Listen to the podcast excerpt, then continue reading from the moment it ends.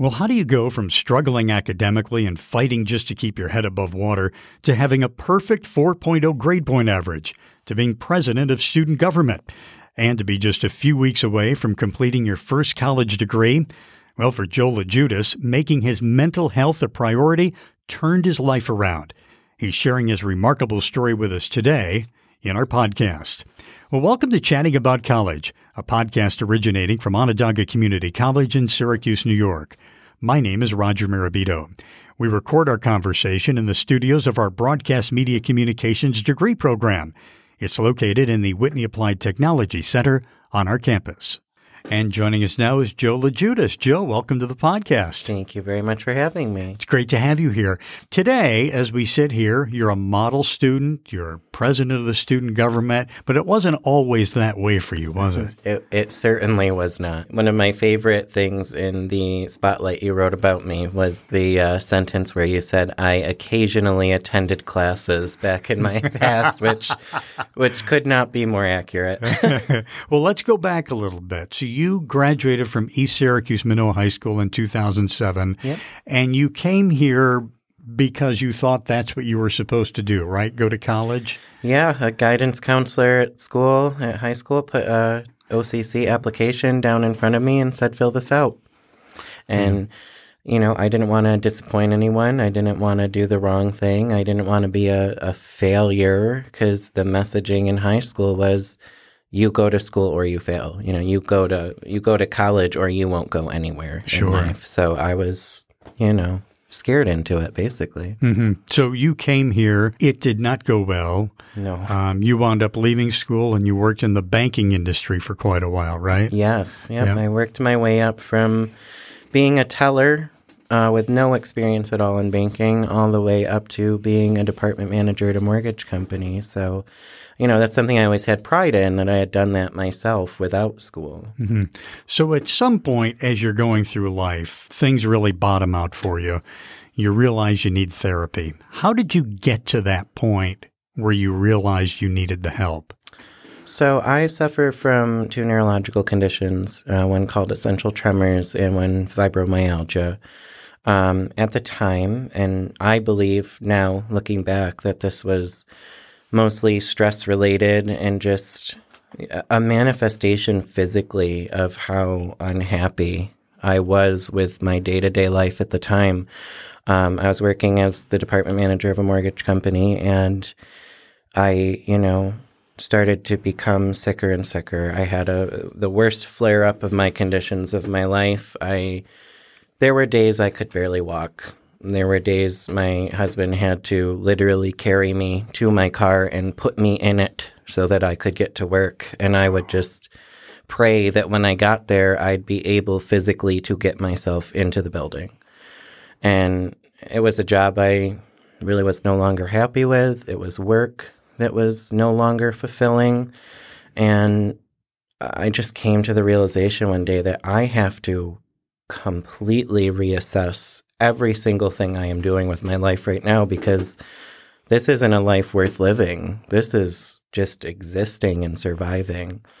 So I decided, after speaking with my husband about it extensively, to um, leave my job behind. I went to multiple neurologists, rheumatologists, movement disorders, and other doctors, spending thousands of dollars after insurance trying to figure out what was going on with my body. And every answer they came up with was, I don't know.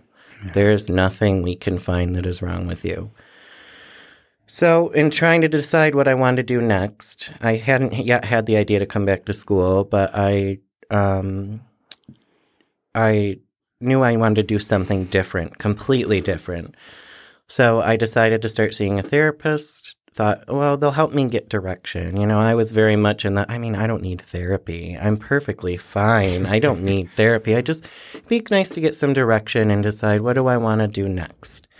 And I decided to go to therapy, and you know, conversation led to conversation that opened all of these doors in my mind, and I realized, wow, I needed this a lot more than I thought I did. I really want to thank you for being willing to talk about it because I'm sure there's just so many people out there who are in a situation similar to what you were. You know, they, they need to take that first step and that'll unlock a lot of doors for them. And it's great that you're willing to be so honest and open about it and to share your story. Thank you. And and and I am. I am because I wish more people had been when I was going through my difficult time. If I had more examples and role models to say it's okay to start over. Mm-hmm. Realizing you're on the wrong path, that's a good thing. It's okay to admit that. It's strong to admit that. Sure. So I wish I had had that messaging. Well, a lot of us grew up in that generation or that time when it's, ah, just tough it out, you'll be okay, that Absolutely. kind of thing, you know. So, summer of 2020, you decide to come back here to OCC. Many years after you'd been here the first time, you take a couple classes, and how do things go for you at first? Yeah, so I actually came up. Um, literally the week before the pandemic hit to re-enroll. it was February oh, of 2020. My gosh. I could walk on campus and go into Student Central and meet somebody and not wear a mask and I don't think I even knew the word COVID-19 yet. Sure, sure. but I had just missed the cutoff for the spring semester, so I had to wait till summer. But um, you know, in the meantime, the whole world shut down. right. As right. is my luck. And I thought, oh, great. Now I'm trying to go back to college for the first time in, you know, 13 years during a global pandemic. So this, this will be an adventure. there was a lot of doubt. There was a lot of fear on my part and wondering if I could even do this. Um, I took two little classes and ended up getting a 4.0 and realizing, wow, I can do this. And mm-hmm. that's what led to me going full time in the fall. So you come full time last fall. That's your first full time semester since in more than a decade. How does that go for you? So it was a battle because about halfway, maybe a little more than halfway through the summer, when I filled out my FAFSA and this and that for fall, mm-hmm. I found out, and, and it is possible that 13 years ago I was aware of this and forgot in the meantime, but I found out that I was completely ineligible for federal financial aid. And therefore, because I quit my job to do this, going back to school full time was not going to be an option for me. Hmm. Uh, I also found out, or, or came to the realization rather, that this whole dream I've had of coming back to school to study psychology is probably not going to happen because there's no way I can't pay for it. I can't pay for it. And unless I take two classes at a time for the next 20 years, this is not going to happen. Um, it, it was a very difficult situation. Every representative be it at financial aid at the school, talking to people at FAFSA, I mean, looking stuff up on, online myself. Everywhere I went, I got a different answer.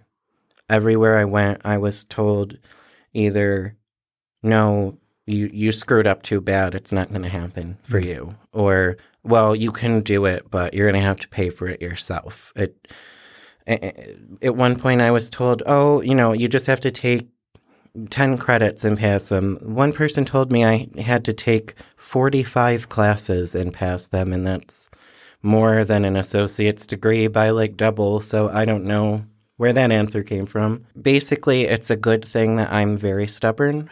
it's a good thing that I'm very, very stubborn and have a very big mouth because I just kept fighting. I just mm-hmm, said, no. Mm-hmm. I, I had this little taste of success in the summer and I knew I could do this and I wasn't going to stop. Nothing was going to stop me. It turned out uh, that in my situation, all I had to do was take those two classes over summer, pass them, pay for them myself, and I was reinstated uh, on academic probation, but reinstated mm-hmm. for my federal financial aid. So I was able to go to school in the fall. I took a bunch of fascinating classes, including an ethics class that I recommend to everybody. It was just the most fascinating topic. And it, I was nervous, thinking, I don't know if I can I handle this course load. Full time is a lot different than two classes, and I got to the end of that semester, and by that time, I was the president of Psychology Club and earned my second 4.0 for the full time semester. And that's when I think the fire, eh, the fire was already lit, but at this time, there was no stopping. You mentioned Psychology Club and you became president of that, and you're also president now of Student Government or the Student Association. Why is it so important for you to be involved in things outside of class? That's a entertaining question to me because when I came back in February to re-enroll originally, February 2020, I told my recruitment person I was speaking to, I was like, I don't want to come here. I don't want to be here. I want to just do my classes from home online. I want to not have to find parking. I don't want to drive through the snow. Like I'm good. Just let me let me be home. Mm-hmm. And she was accommodating of that, but also suggested like, you know, especially your psychology courses, maybe it'd be a good idea to at least give in person a try. You might give some get something more out of it. Um so when I came in the fall, I did. I kind of did a half online, half in person. Became more heavily involved in, um, you know, psychology club and different this and that on campus, and realized this is the way I'm meeting all of the right people. Part of the way I got my financial aid situation resolved was by meeting the right people on campus, knowing the right names, knowing who to go to. And it just really added to my college experience. And I really hated to admit that at the time. Sure. Because, you know, eh, people find it hard to believe, but deep down, I'm actually an introvert. but, um, eh, you know, I just, I realized if I'm going to do this and do this in a way where I not only succeed, but succeed in a way that I'm really proud of, mm-hmm. there's a lot more I can do. So, your first leg of that dream is in December, where you earn your humanities degree with a specialization in psychology. What do you think that'll feel like for you? it's it's been hitting me in waves. I realize that it's at this point it's seven weeks away, and it, I'm going to get a little emotional here. So excuse That's me. Okay. But 13 years ago, I told myself this wasn't for me. I wasn't going to do this. I couldn't do this. I didn't deserve to do this. I just can't believe that it's here. It's happened in the blink of an eye. I, I the the last year and a half or so, it, it's just it's a blur. I'm just so impressed with my own ability, my own ability, not only as a student academically, but just as a human being to to recognize that my life was not where I wanted to be. And I changed that. Mm-hmm. I changed it in the most extreme way that a human can. I mean, every single thing about my life sitting here today is different from the day I came here to re-enroll. I, I don't know. I don't know what my reaction will be when I hold that degree in my hand. If it's going to be a, well, I'll either cry my eyes out or start jumping up and down. But mm-hmm. but one way or the other, it, it's going to be it, not just academically, not just as it relates to school or classes. It's going to be the single most important thing I think I've done in my life so far because it represents to me so much more than just an academic achievement. And that first step in therapy is really what got the ball rolling, isn't Absolutely. it? Absolutely. It was about probably a year and a half into my process with therapy that I started to realize and, and, and attain all of these skills and tools and mechanisms to, to handle life and to figure life out. And I made all of these fascinating and wonderful realizations about myself that I had no idea. You know, I, like I said, I just, I just went to figure out what, where I wanted to head next. I didn't know all of these doors in my mind and in my soul were going to be unlocked and I'd, I'd find all of these things about myself. And one day I was leaving shortly into my therapy experience. I took on a, a job that was just a job for now to have some money coming in until I figured out what I was going to do. I was leaving that job and I was on the way to the dentist of all places. Mm-hmm And I don't know, I literally cannot tell you what it was about that ride to the dentist in the car that day. But something in my mind went, that's it. That is it. I I want to study psychology. I want to be a therapist. I want to give people the tools I've been given. I I need to repay this massive favor that the universe has done me and, and give it back to other people. And I was literally going up the highway on my way to the dentist, and I picked up the well, I Bluetooth picked up the phone and called my husband, and I said, "I think I know what I want to do." And he goes, What? And I said, I want to go back to school. I want to study psychology. Mm-hmm. And luckily for me, he's a very supportive person and he was all about it. He said, Yeah, do it. I went to work the next day. I put in my two week notice. I worked out my two weeks. It ended on a Friday, which just happened to be Valentine's Day of 2020. Yes, 2020. And by that next Monday, that Monday morning, I got in my car and I drove to OCC and I walked into Student Central for the first time in 13 years. And here I am. A year and a half later, here we are. It's like magic. Yeah, if only. Have you thought about what's after OCC in terms of where you'd like to go school next? Yeah, um, I'm. My plan is to transfer into SUNY Empire. Um, I know they have a couple physical locations, but nowhere near me. Um, they I talked to one of their recruiters, Heather, who was absolutely wonderful, and she explained to me, you know, yes, we are an online basically format school, which I honestly was a little hesitant about. You know, sometimes I feel like people don't take online college very seriously. So I was a little worried about that, but she told me about how our SUNY chancellor um, used to be a president there. She told me about how um, they really formatted their entire structure for non traditional students, for people like me who have a past in college that they'd rather forget about. And they they really cater again to this wonderfully weird, non traditional niche of of students. And, you know, with the challenges that I'm going to have in my life going forward, uh, part of which is going to have to be returning to the workforce in some capacity, you know, in the next couple years. I thought that having that format and flexibility was going to be something that was really beneficial for me. Um, of course, given my whole spiel I just went on about being involved on campus. that was a concern and i asked you know do you have a student government association? Can i be a part of it? You know what clubs do you have? How does it work? And you know she told me oh yeah we, we have all of that and some of them meet in person when they can some of them meet virtually but you know we have all of those things. So i'm looking forward to how i can and i say this in the most positive way possible but how i can rock the boat at SUNY Empire the exact same way I have done here at OCC. That's awesome.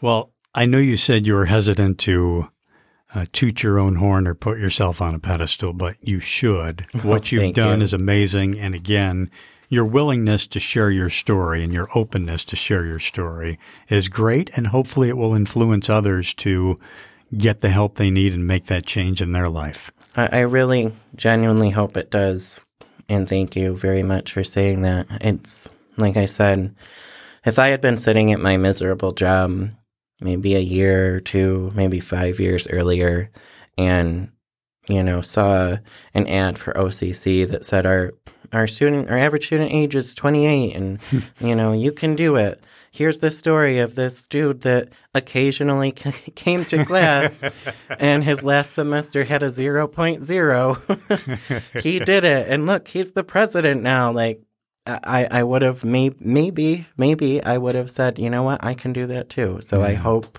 somebody out there does hear this and knows there's a way over every single hurdle. Hurdle. It's not going to be easy. Mm-hmm. It's not going to be fun. It's not going to be comfortable, not at first. One of my very, very favorite people in the world, Brene Brown, always says, if you're comfortable, you're not really learning. And I've really had to lean into that in my OCC experience. But but eventually, eventually, once you get past that discomfort, it, it becomes wonderful. Joe LaJudas, congratulations and thank you. Thank you very much, Roger. And we'd also like to say thank you today to our Broadcast Media Communications degree program for use of their studios here on campus. And we thank you as well for listening. I'm Roger Mirabito, hoping you've enjoyed chatting about college and asking you to please subscribe, download, and rate and review us wherever you download fine podcasts from.